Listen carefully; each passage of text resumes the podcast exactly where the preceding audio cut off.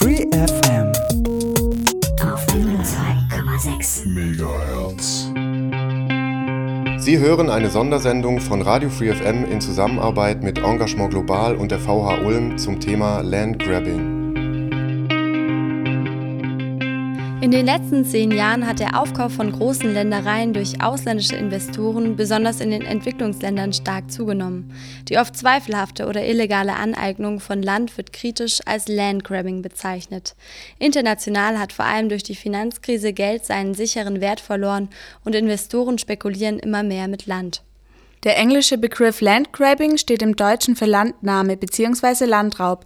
Darunter versteht man den Aufkauf von fruchtbaren Ackerflächen durch Unternehmer und Investoren im großen Stil. Auf den so erworbenen Flächen werden dann industriell Nahrungsmittel oder Energiepflanzen für den Export angebaut. Der Vorgang beim Landgrabbing ist folgender. Fruchtbarer Boden wird zwischen Eigentümern, in der Regel dem Staat, und Spekulanten auf Kosten Dritter, meist Kleinbauern, gehandelt.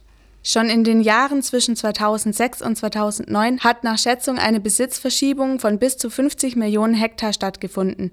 Das ist eine größere Fläche als die der Bundesrepublik. Mittlerweile spricht man schon von der vierfachen Menge. Landgrabbing geschieht weltweit auf drei Arten. Investoren kaufen, wie schon thematisiert, Land als Geldsicherung. Sie nutzen die Flächen als Geldinvestition bzw. spekulieren mit dem Boden und den dort angebauten Lebensmitteln auf dem internationalen Markt. Ein weiterer Fall von Landgrabbing liegt vor, wenn ortsansässige Großgrundbesitzer ihre Ländereien durch Ankauf umliegender Felder vergrößern. Bekannte Beispiele sind Brasilien und Paraguay. Große Nationen wie beispielsweise Saudi-Arabien kaufen außerdem große Landflächen auf, um dort für ihre Bevölkerung Nahrungsmittel anzubauen. Dies ist nötig, da diese Nationen oft nicht genügend eigene Kapazitäten besitzen. Deshalb werden im Ausland Flächen als Ernährungsreservoir erschlossen. Seit der Finanzkrise haben sich die Preise für Ackerland nahezu verdoppelt.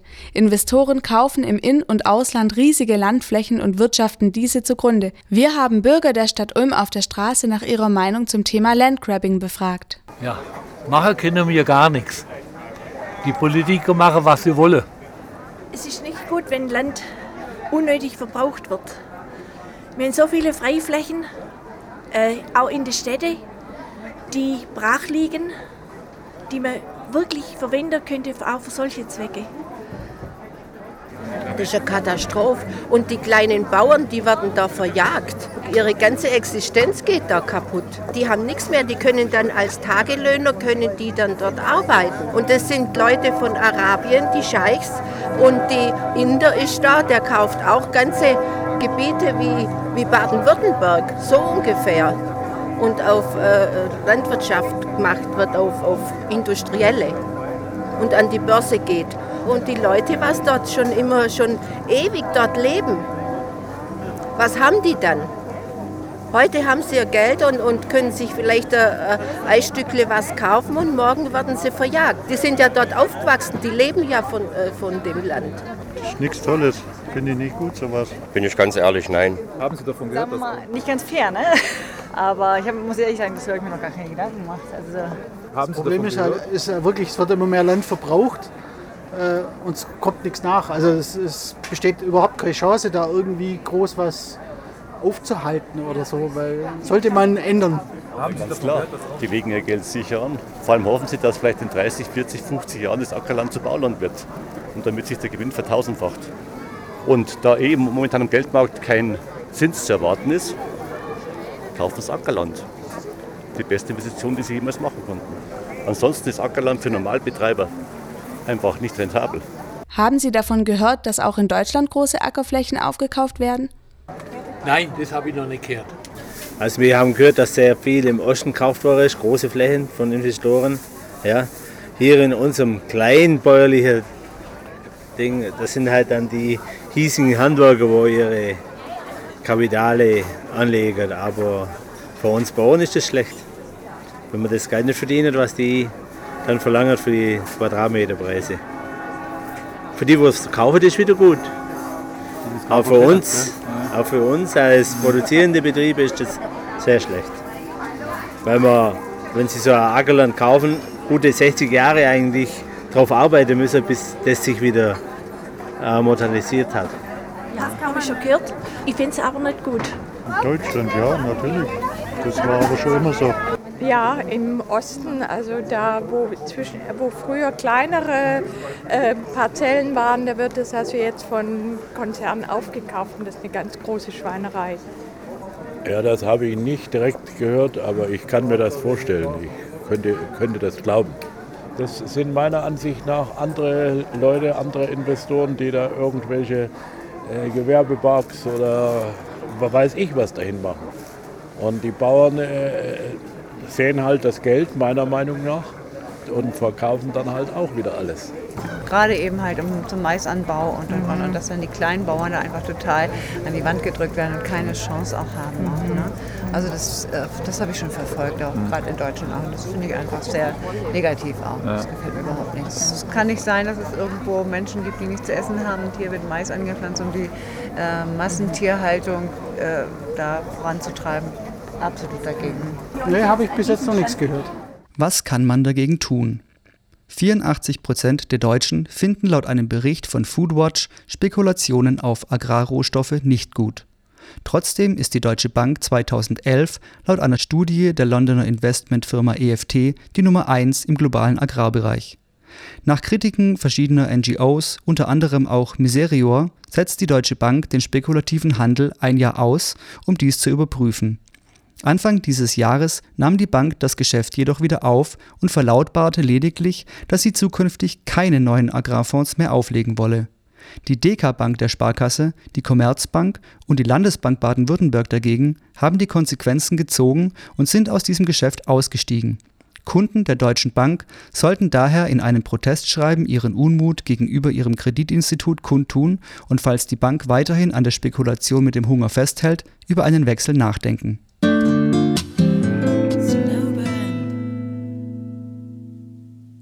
Weltweit ist die industrielle Palmölproduktion auf dem Vormarsch. Beispielsweise wurde in Papua-Neuguinea 2010 2,4 Millionen Hektar Land verpachtet, vor allem für Palmölplantagen. Die Regierung hatte hier sogar die Gesetze geändert, um die Bedingungen für ausländische Investoren zu verbessern. Die lokale Bevölkerung wurde vertrieben, der primäre Regenwald abgeholzt.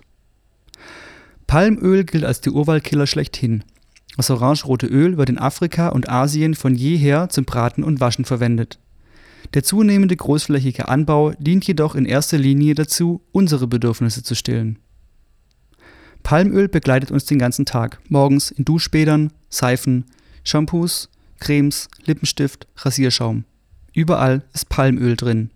Palmöl macht nicht nur das Frühstück gut in Form von Margarine, Brot, Schokolade, Suppen, Bratfett, Speiseöl, Fertigpizza, Brotaufstriche, Eiskekse oder Knabbereien. Unsere Kleidung erhält strahlende Reinheit und in unseren Böden kann man sich spiegeln, dank palmölhaltiger Wasch- und Putzmittel. In Tinten und Kerzen ist Palmöl enthalten und es wird in der Aluminiumproduktion verwendet. Sogar bio- und vegane Produkte werden damit weicher und cremiger. Besonders bizarr, Palmöl ist zu großen Teilen im Biokraftstoff E10 enthalten. Wir haben Theo Dühlmann, einer der drei Sprecher des Ulmer Bündnis für eine gentechnikfreie Region Ulm, zum Thema Landgrabbing interviewt. Ja, der Begriff hat sich Gott sei Dank entwickelt, und zwar inzwischen so stark, um das gleich auf den Punkt zu bringen, dass er von denjenigen, die es betreiben, auch gefürchtet wird. Äh, entstanden ist er in der Zeit um, könnte sagen, 2008 äh, Im Kontext äh, lag äh, eine weltweite erkennbare Ernährungskrise. Die Lebensmittelpreise stiegen enorm. Ähm, es gab Engpässe, äh, die zu großen Hunger führten und es gab im Kontext dessen äh, eine ganze Reihe von Demonstrationen weltweit. Und auf dem Hintergrund entwickelte sich das Stichwort Nahrungsmittel und Ackerfläche zum Spe äh, Spekulationsobjekt, gleichzeitig aber auch ähm, zu einem Objekt, um äh, für eigene Interessen äh, die Ernährung abzusichern. Also im Klartext, ich stehle einem anderen das Land, damit ich selber äh, überleben kann. Es ist also ein Raub an Menschen, es ist ein, eine blutige Angelegenheit, weil Menschen nicht nur vertrieben, sondern auch ermordet werden, damit andere, die mächtiger und mehr Rechte und mehr Mittel haben, äh, sich ihr Überleben sichern. Warum hat die Landaneignung in dieser Zeit so zugenommen? Ja, die Dynamik äh, ergibt sich auch äh, im Wesentlichen durch den Aspekt äh, der Klimakatastrophe, die ja auch bedeutet, dass weltweit äh, Ackerflächen äh, in Nähe von äh, den großen Meeren verschwinden können, ähm, dass man also schauen muss, wo kann ich überhaupt noch Ackerfläche äh, bekommen? Und dann äh, natürlich die Frage der Welternährung insgesamt, nur mal um so eine äh, berüchtigte Zahl zu nennen, wenn wir 2050 neun Milliarden Menschen ernähren müssen, wie kann das gelingen? Also müssen wir uns, äh, äh, jeder, der äh, daran Interesse hat, vor allen Dingen auch finanziell Interesse daran hat, müssen wir uns überlegen, wie können wir uns einen guten Anteil daran absichern. Es kommt aber auch hinzu, dass auf den Ackerflächen ähm, nicht nur Lebensmittel, sondern auch Pflanzen angebaut werden, die unserer Mobilität dienen, sprich Biosprit. Und ähm, das ist dann ein ganz besonderer ähm, ökologischer und ökonomischer Kampf, weil auf den äh, Flächen nicht Lebensmittel wachsen äh, oder also Pflanzen zur Lebensmittelproduktion, sondern eben Sprit. Äh, angesichts, äh, das ist ja der Hintergrund dafür, des Oil Peaks, also das, wir alle wissen, äh, Erdöl äh, nähert sich dem Ende, also wir brauchen was anderes. Und das ist so, man sieht, es ist ein Komplex von verschiedenen Faktoren, die da plötzlich relevant wurden und auf dem Hintergrund äh, setzte schlagartig ein oder verstärkt ein, das, was man Landgrabbing nennt, was aber schon längst äh, in der Zeit der Koloniation im 19. Jahrhundert äh, eigentlich schon gang und gäbe war in Afrika, wo äh, europäische Länder Land besetzt haben und auch nicht danach gefragt haben, wem gehört das eigentlich. Ja. Statt dem Anbau von Lebensmitteln wird mit dem Verkauf von Biotreibstoff das Dreifache erwirtschaftet. Wie kommt das zustande und was hat das für Auswirkungen? Also es kommt dadurch zustande, dass es diesen Engpass gibt, äh, was die äh, Mobilität mit Hilfe von Erdöl angeht. Und äh, da muss man, äh, da gibt es viele, viele Wege. Ein äh, Weg, den wir ja alle unter ökologischen Gesichtspunkten, heute ist Wahlsonntag, es gibt Parteien, die das auch mächtig vorantreiben möchten, dass wir die Art und Weise, wie wir uns bewegen, ähm, so gestalten über öffentliche Verkehrsmittel, die müssen gestärkt werden. Keine riesen Autobahnen, keine riesen Strecken äh, für ICEs äh, und, und äh, Ähnlichem, sondern äh, der Allgemeinheit muss eine andere Art von Verkehrsinfrastruktur zur Verfügung stehen. Aber das geschieht zu wenig. Deswegen wird weiterhin äh, sehr stark mit Öl, mit für, also mit Benzin für Autos, also für diese äh, Art von Mobilität äh, spekuliert. Und da müssen dann Riesenflächen an Agrarflächen über Mais und vor allem auch Palmöl äh, daran glauben. Das ist ein Kreislauf, äh, aus dem man sich eigentlich bewegen könnte, wenn man äh, sich da mehr engagieren würde. Aber die Mächtigeren äh, stehen auf der anderen Seite, das sieht man immer wieder, wenn es um Umweltstandards geht, bei Autos und so weiter. Nochmal etwas zurück. Wer kauft Land wo und zu welchem Zweck? Ja, diese Frage ist vielschichtig. Schichtig. Man kann grundsätzlich sagen, es sind Länder, also Regierungen, die Land kaufen. Dazu zählen vor allem Südkorea und auch Saudi-Arabien. Bei Saudi-Arabien ist besonders naheliegend ein Land, das Wasser braucht. Also greift man zu auf Länder, in denen Wasser vorhanden ist.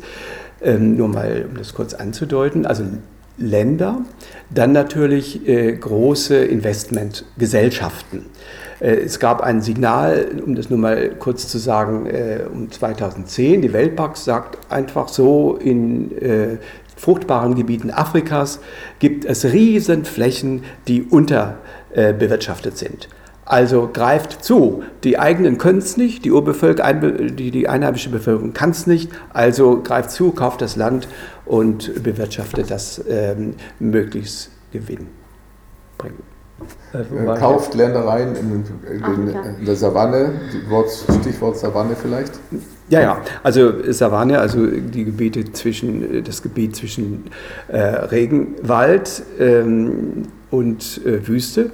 Und das ist eigentlich ein Gebiet, das ähm, unter entwicklungspolitischen Gesichtspunkten von der einheimischen, äh, von den einheimischen Verhältnissen, sprich Regierung, sprich einheimischen Organisationen, bestens bearbeitet werden kann zu eigenem Interesse, also sich selber zu ernähren und auch einen Teil davon noch über die Region hinaus zu exportieren. Was stattdessen passiert, ist, dass diese äh, Länder aufgekauft werden und äh, dort dann äh, Landwirtschaft betrieben wird, die nicht der einheimischen Bevölkerung dient, sondern komplett zum Export. Und das sieht man zum Beispiel schon seit Jahren in Südamerika. Ja, um das vor allen Dingen äh, mal an dem Beispiel Südamerika deutlich zu machen. Wir kennen in Paraguay äh, nur mal als, als äh, wichtige Zahl ähm, folgende Verhältnisse. Ähm, 2% der äh, Bevölkerung besitzt 80% der Ackerfläche. Und was passiert auf diesen Ackerflächen? Äh, auf diesen Ackerflächen ähm, äh, passiert vor allen Dingen etwas, was wir unter ökologischen Gesichtspunkten als äußerst äh, negativ bewerten müssen, nämlich Monokultur. Um das auch mal klar zu machen, Monokultur heißt, dass der Boden ähm, auf Jahrzehnte hinaus, äh, also der fruchtbare Boden zerstört wird, Einmal dadurch, dass immer der, die gleiche Frucht angebaut wird. Zum Zweiten, dass dort massiv ähm, äh, gentechnisch veränderte Organismen, also sprich vor allem Gensoja, angebaut wird. Und diesen Anbau müsst ihr euch so vorstellen, oder muss man sich so vorstellen, dass auf, das unbearbeit, auf den unbearbeiteten Acker einfach äh, Samen, äh, also zunächst mal ähm, Gift, also Glyphosat, ähm, geworfen wird, um Unkraut äh, zu vernichten. Danach äh, kommt dann die, äh, wird dann Gen Soja ausgesät. Gensoja ist also äh, dann herbizidresistent gegen dieses Gift. Und ähm, dann kommt hinzu, dass dieses Giftauftragen nicht so sozusagen mit einer Maschine gemacht wird oder per Hand, sondern von oben mit Flugzeugen. Und je nach Wind wird das dann entsprechend auch in Wohngebiete getragen. Und wir finden nicht nur in Paraguay, sondern vor allen Dingen das gleiche Schema kennen wir in Argentinien, Brasilien. Ähm, ganz viele Menschen, da trifft es dann die kleinen Landwirte, die am Rande von diesen großen äh, äh, Ackerflächen noch kleine Besitze über haben. Da trifft es diese Familien. Es gibt Todesfälle, es gibt vor allen Dingen ganz hohe Krebsraten. Und wir wissen heute, jetzt sind wir wieder in Deutschland, dass äh, das sind ja alles, Soja ist ja dann Futtermittel, äh, das nach Europa importiert wird, ähm, auch nach Deutschland. Und es gibt ähm, ernstzunehmende Untersuchungen, äh, nicht nur bei Landwirten, sondern auch in der Stadtbevölkerung, äh, dass im Blut und vor allem im Urin von diesen Menschen, die repräsentativ untersucht wurden, sich dieses Gift Glyphosat dass das nachweisbar ist. Immer noch unter der offiziell erlaubten Grenze, aber man weiß, dass diese offiziell erlaubte Grenze viel zu hoch gesteckt ist. Und da sehen wir mal so ein bisschen den Zusammenhang. Um äh, zum Thema Biosprit nochmal äh, die Sache auf den Punkt zu bringen. 50 Liter Biosprit, also eine Tankfüllung, die die meisten PKWs haben, äh, brauchen 358 Kilo Mais. Also die muss man verbrennen, verarbeiten, um diesen 50 Liter Tank zu füllen. Und da hat man eine Vorstellung, was das bedeutet. Und von diesen 358 Kilos, aus denen man 50 Liter machen kann, lebt ein Kind ein Jahr lang in Mexiko oder Sambia, wo Mais das Grundnahrungsmittel ist. Theo Dühlmann zum Thema Landgrabbing. Welche Rolle spielen die Großgrundbesitzer? Die Großgrundbesitzer, das ist ja logisch, äh, die haben ja keinen äh, karitativen Impuls, dass sie sagen, wir wollen jetzt äh, den Menschen etwas Gutes antun, sondern die wollen damit sehr viel Geld verdienen. Das ist ja ufologisch, würde vielleicht sogar jeder da auch irgendwie machen, wenn er die Chance dazu hätte. Was dort fehlt, heißt also, es kümmert die überhaupt nicht, was mit der äh, zum Beispiel mit den Kleinbauern passiert, die von dem Land vertrieben worden sind. Wir haben hier in Ulm ähm, vor gar nicht längerer Zeit äh, eine Demonstration gehabt, wo gefordert wird, dass Bauern, die äh, dort vom Land vertrieben worden sind und die, äh, die beschuldigt worden sind, sie hätten die Polizei angegriffen oder wie immer, ähm, äh, dass wir die unterstützen möchten. Also äh, es werden mit anderen Worten in Paraguay Menschen und Bauern, die sich und ihr Umfeld ernähren könnten, vertrieben, auch teilweise sogar eben äh, also getötet. Und äh, alles, damit möglichst viel Gensoja industriell hergestellt, kann man fast sagen, nach Europa oder auch nach China. China ist auch ein Hauptabnahmeland, ähm, exportiert werden kann. Also es werden Menschen äh, in den Hunger gebracht, ähm, Bauern, die eigentlich sich selber ernähren können, auch ihr Umfeld. Ähm, gibt es nicht mehr, sondern die, die, äh, die können, äh, wenn sie sich noch über Wasser halten wollen, wandern in die Großstädte ab, in, in die Slums. Und wir genießen dann hier in Europa das, was diese großen Konzerne produzieren. Ah, also ist Deutschland mitbeteiligt? Ja, natürlich. Ja, also Europa und Deutschland. Und Deutschland, da muss man schlichtweg auch sagen, im Grunde genommen wir alle.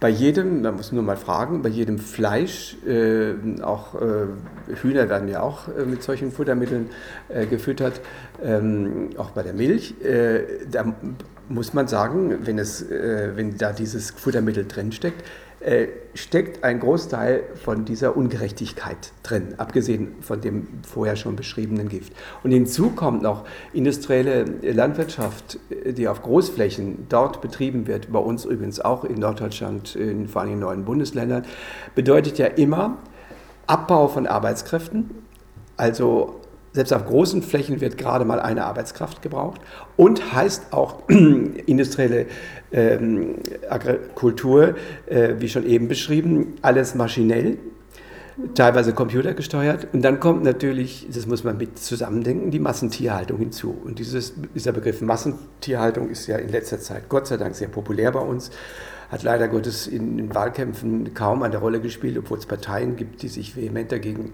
wehren. Und äh, Massentierhaltung heißt auch, dass wir nicht nur Tiere unwürdig behandeln, sondern dass wir eigentlich auch ein unglaublich schlechtes Essen vorgesetzt bekommen. Und da geht eine ganze ähm, Essenskultur auch den Berg runter. Und ich muss noch eine Geschichte, einen wichtigen Aspekt ähm, berücksichtigen, der in Paraguay, in Argentinien, wo die riesen Gen-Sojaflächen stehen, und Brasilien, ähm, äh, die für uns äh, eine große Rolle spielen, nicht nur ähm, äh, das Gift, sondern auch diese Landwirtschaft lebt vom Erdöl.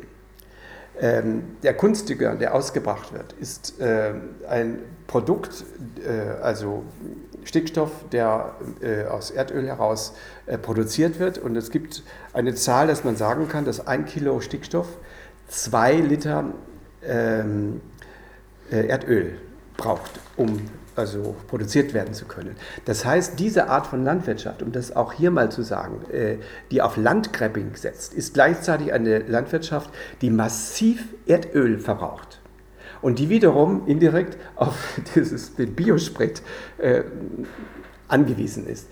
Und das ist, ihr seht in, diesem einen Punkt, wie viel da zusammenhängt. Und man könnte dem entgegenwirken, indem man weltweit dafür sorgt, bei uns und weltweit, dass die dass die ähm, landwirtschaftlichen Kleinbetriebe gefördert werden, dass vor allem die Ökolandwirtschaft getrieben wird. Warum? Weil die allein nicht klimaschädlich ist. Denn die äh, bauen ähm, organisch, ohne diese Gifte und vor allen Dingen ohne Erdöl. Das einzige Öl, was sie brauchen, ist halt das, was in den Tank der Maschinen fließt. Welche Rolle spielen die deutschen Banken beim Thema Landgrabbing? Also, ähm, die Deutsche Bank äh, steht ja schon seit längerem im Fokus, äh, dass sie ganz gezielt an äh, Anleger, also Menschen, die viel Geld haben und die jetzt überlegen, ja, zurzeit kriegt man, wenn man Geld anlegt, bei der Bank als Sparguthaben, beim Sparguthaben vielleicht gerade mal 0,5 Prozent oder 1 Prozent, also 5, wo kriege ich mehr? Also sagt die Deutsche Bank, wir haben was. Wir haben einen Fonds, der nennt sich DWS, und da versprechen wir Ihnen eine Rendite von bis zu 12 Prozent, 13 Prozent. Und ähm, in, man weiß aus solchen Verkaufsgesprächen, dass nicht mal unmittelbar genannt wird, äh, was ist das eigentlich für ein Fonds. Und die meisten interessiert es gar nicht, die meisten interessiert, was man gewinnt. Wenn man näher nachfragt, stellt man fest, das sind Fonds, die äh, mit der Spekulation auf Landgrabbing äh, intensiv verbunden sind. Und es hat bei der Deutschen Bank eine ziemliche ähm, äh, also Protestwelle gegeben, Gott sei Dank. Und die Deutsche Bank äh, stand also wirklich auf der schlechten Seite und ähm, hat hoch und heilig versprochen, wir wollen das ändern. Ist es aber nach wie vor so, dass zum Beispiel äh, Aktien des Agrarunternehmens Bunge. Äh, das ist in Südamerika für den Anbau von Zucker. Zucker spielt da auch oft eine große Rolle, verantwortlich ist. Ähm, dass das eben in diesen DWS Invest Global Agribusiness Fonds der Deutschen Bank enthalten ist. Also mit anderen Worten, äh, wenn äh, man Geld anlegt, äh, wäre es wünschenswert auch zu fragen, wo wird dieses Geld eigentlich angelegt. Gibt es auch Landgrabbing innerhalb Europas, insbesondere seitens deutscher Unternehmen? Ja, ähm, ich möchte es gerne ein bisschen umfassender antworten. Also Landgrabbing gibt es indirekt im Grunde auch durch die Art und Weise, wie die deutsche Bundesregierung Entwicklungshilfepolitik betreibt. Also das wäre mal ein Gesichtspunkt. Ähm, äh, Entwicklungshilfe heißt ja immer wieder auch, dass äh, Geld äh, investiert wird in irgendeinem Land. Nehmen wir jetzt mal an Mosambik. Äh, da steckt ziemlich viel europäisches Geld drin.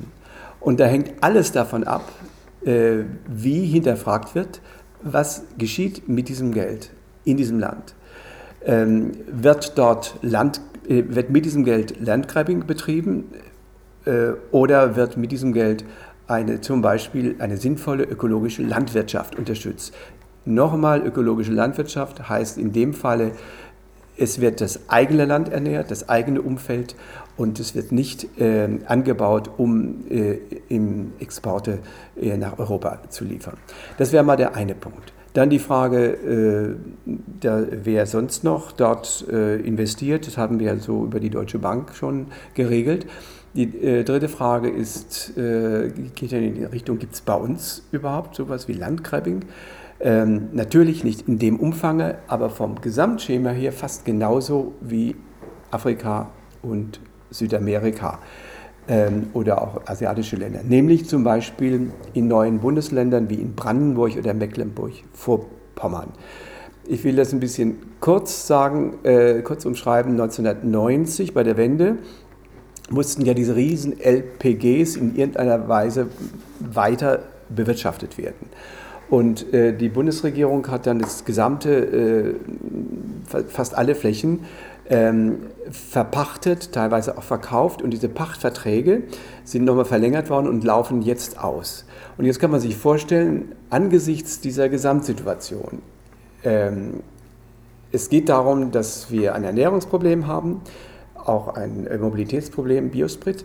Es geht also um den Besitz von Ackerflächen und da steigen jetzt, äh, äh, steigt der Preis von solchen Landflächen. In neuen Bundesländern haben wir ja eben nicht diese kleinstrukturierte Landwirtschaft, sondern wir haben Riesenflächen. Und ähm, da steigen diese Preise. Und wer kann dann, dann äh, diese Flächen noch bezahlen als große ähm, Investi Investoren? Und Gott sei Dank gibt es ein paar kleinere äh, Landwirte, die mit aller Kraft versuchen, sich darauf zu berufen, dass es sowas wie ein Vorverkaufsrecht geben müsste für ähm, zum Beispiel auch für ökologische Landwirte, äh, weil sie den Anspruch erheben, es muss doch auch äh, bei dem Verkauf oder bei dem Kauf von solchen Flächen berücksichtigt werden, was wird denn darauf angebaut und wie wird darauf angebaut. Wir wollen ja möglichst klimafreundlich anbauen und ähm, es gibt so verschiedene Verbünde ähm, in äh, Brandenburg, denen es äh, hoffentlich gelingen wird. Also da haben sich mehrere Biolandwirte zusammengeschlossen und haben gesagt, wir legen unser Geld zusammen und da sind wir in der Lage, etwa bei dem Preis mitzuhalten. Und es ist ein hohes Risiko, was sie eingehen. Und sie fordern ähm, von, der, also von der deutschen Bundesregierung, dass sie dabei unterstützt werden. Das Groteske ist ja, ähm, das Land, was jetzt sozusagen bisher äh, dem Bund gehört hat, wird ja verkauft und der Bund ist interessiert, möglichst viel Geld einzuziehen. Das heißt, äh, es ist eine merkwürdige Situation. Also äh, im Grunde genommen äh, würde sich jeder sagen, ja, ich verkaufe das Land zu höchsten Preisen, aber da gilt halt die Forderung, das Land soll möglichst an kleinere äh, und vor allen Dingen auch ökologische Landwirte äh, verkauft werden oder verpachtet werden, die das dann auch klimafreundlich bewirtschaften.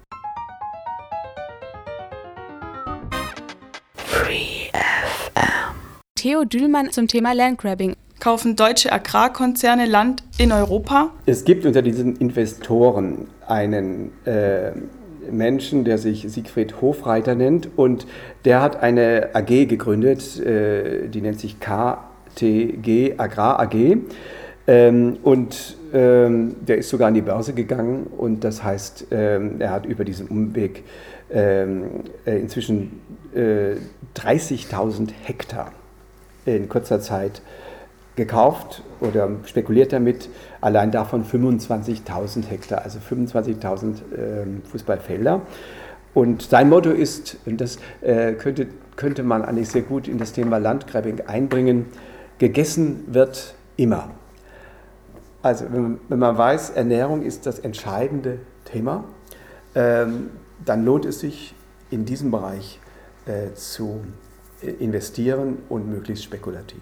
Was er anbietet, sind Getreidefelder, Raps- und Maisplantagen, die wir ja auch in Europa finden.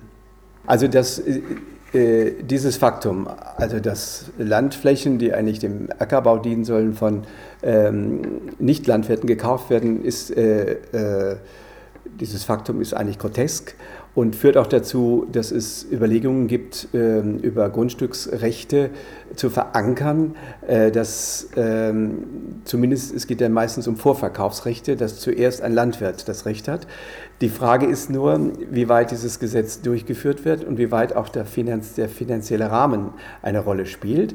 Ähm, was kann ich dann von sozusagen von dem weniger betuchten äh, Landwirten äh, erwarten, wenn er in Konkurrenz steht, eben zu einem Anbieter, der das Doppelte und Zehnfache bietet? Aber das sind solche äh, Hoffnungsschimmer, äh, dass es das möglich wird, äh, auch weltweit. Es gibt inzwischen von der FAO, also, der, äh, also bei der UNO angesiedelten Welternährungs, ähm, also der UN, des UN-Ausschusses für Welternährungssicherheit, äh, da sind Maßstäbe in 2012 im März verabschiedet worden. Äh, allerdings auf freiwilliger Basis, das ist ja auch schon so ein Punkt, mit denen versucht wird, Einhalt zu gebieten, was bisher an Landgrabbing äh, weltweit passiert ist. Also man spricht da von äh, freiwilligen Leitlinien zur verantwortungsvollen Verwaltung von Boden- und Landnutzungsrechten, Fischgründen und Wäldern. Denn darum geht es ja immer wieder auch äh, Regenwald und auch ähm, Fischgründen.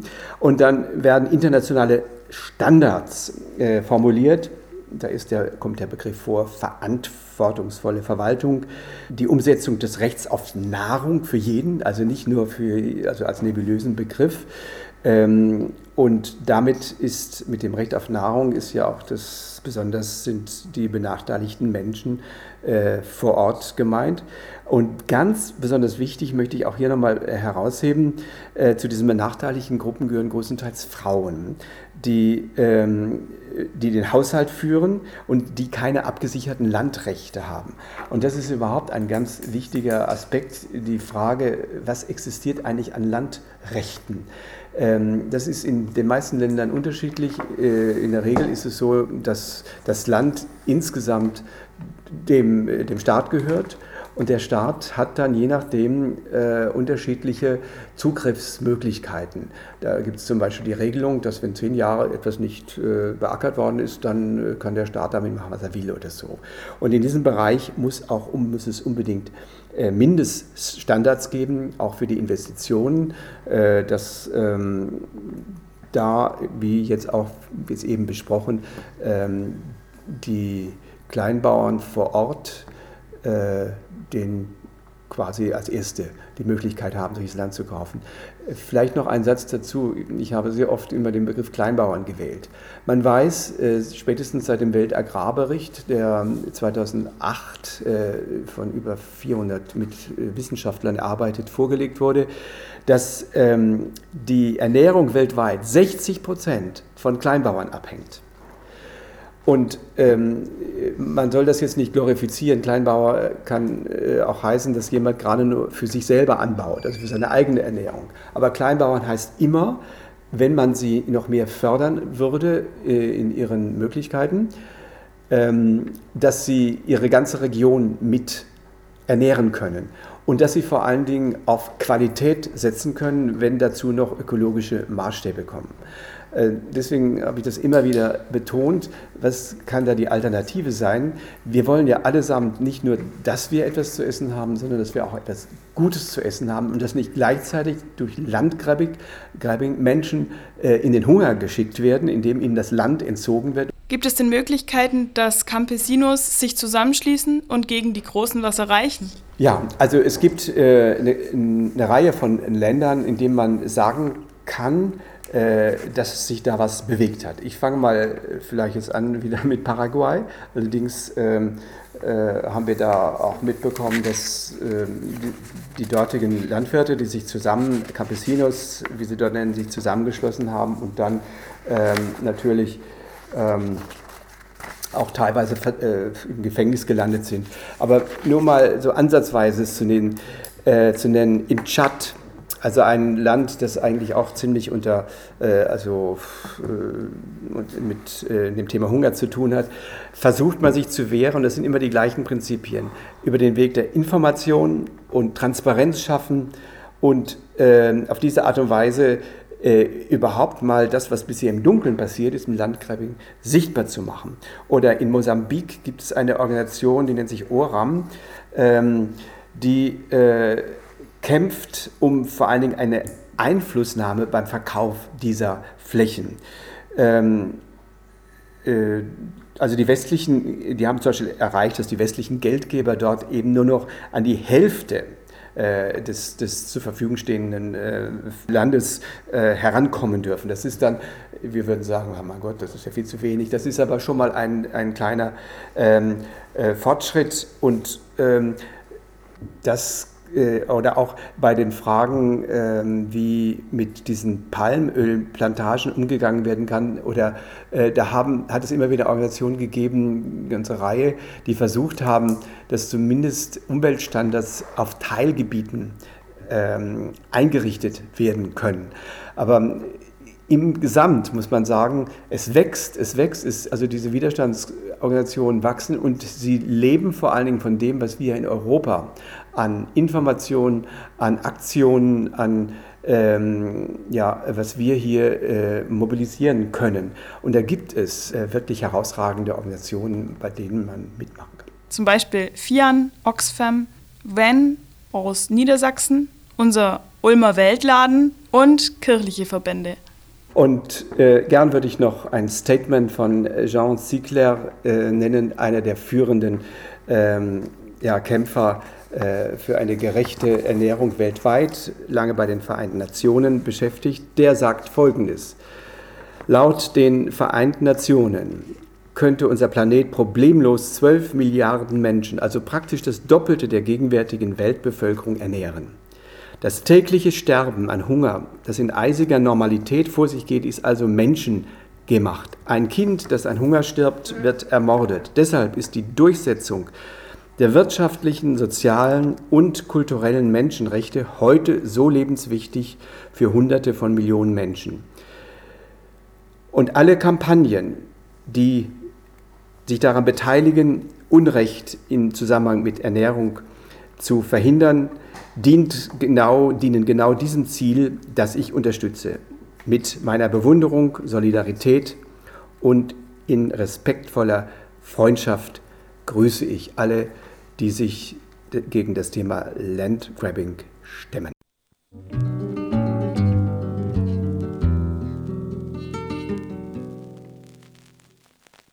Auch die deutsche Agrarindustrie ist aktiv. Zu einem kaufen deutsche Investoren immer mehr Ackerflächen im Ausland.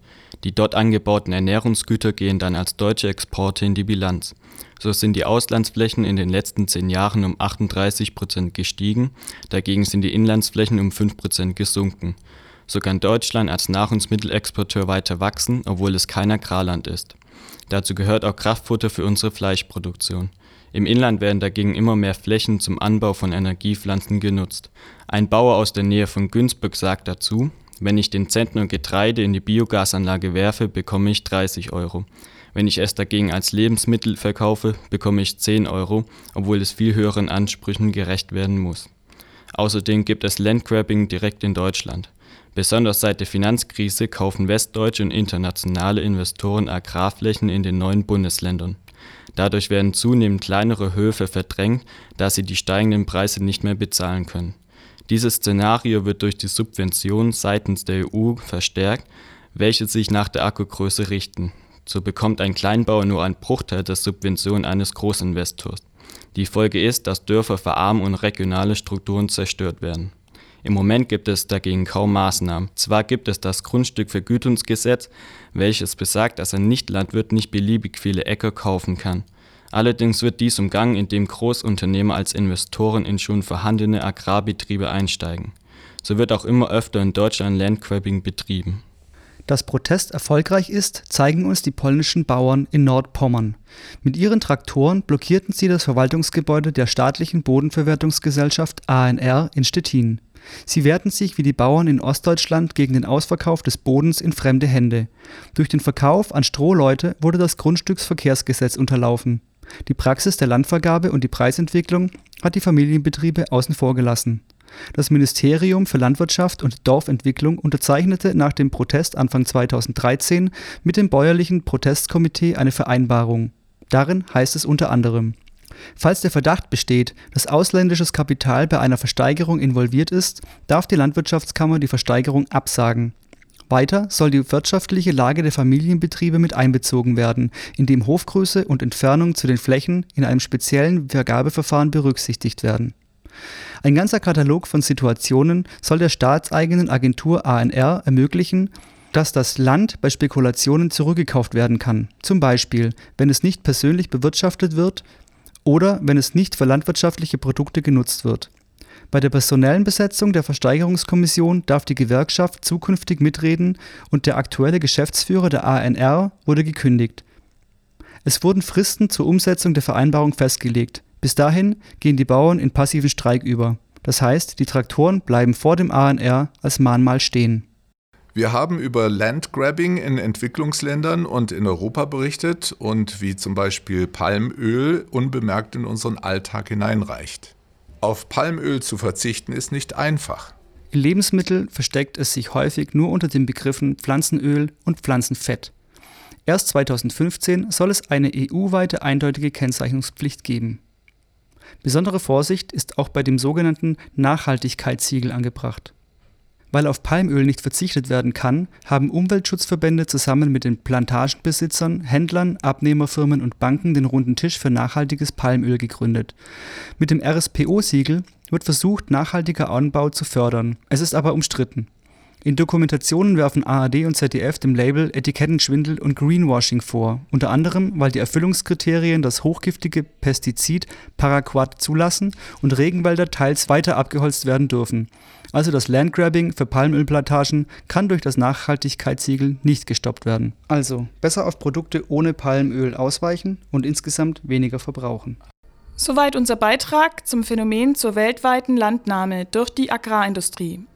Wir hoffen, dass nicht nur das schon bekanntere Problem der Ölpalmplantagen, sondern das zunehmende Landgrabbing überhaupt weiter in die öffentliche Diskussion geraten werden. Sie hörten eine Sondersendung von Radio Free FM in Zusammenarbeit mit Engagement Global und der VH Ulm. An der Produktion waren beteiligt Dorothee Ackermann, Veronika Rühl, Sarah De Fortunato, Pascal Tietze, Florian Lengel, Heinz Voite, David Forstner, Paulo Percoco, Andreas Usenbenz, Rainer Markus Walter, Clemens Grote und Sabine Fratzke. Free FM auf 102,6. For you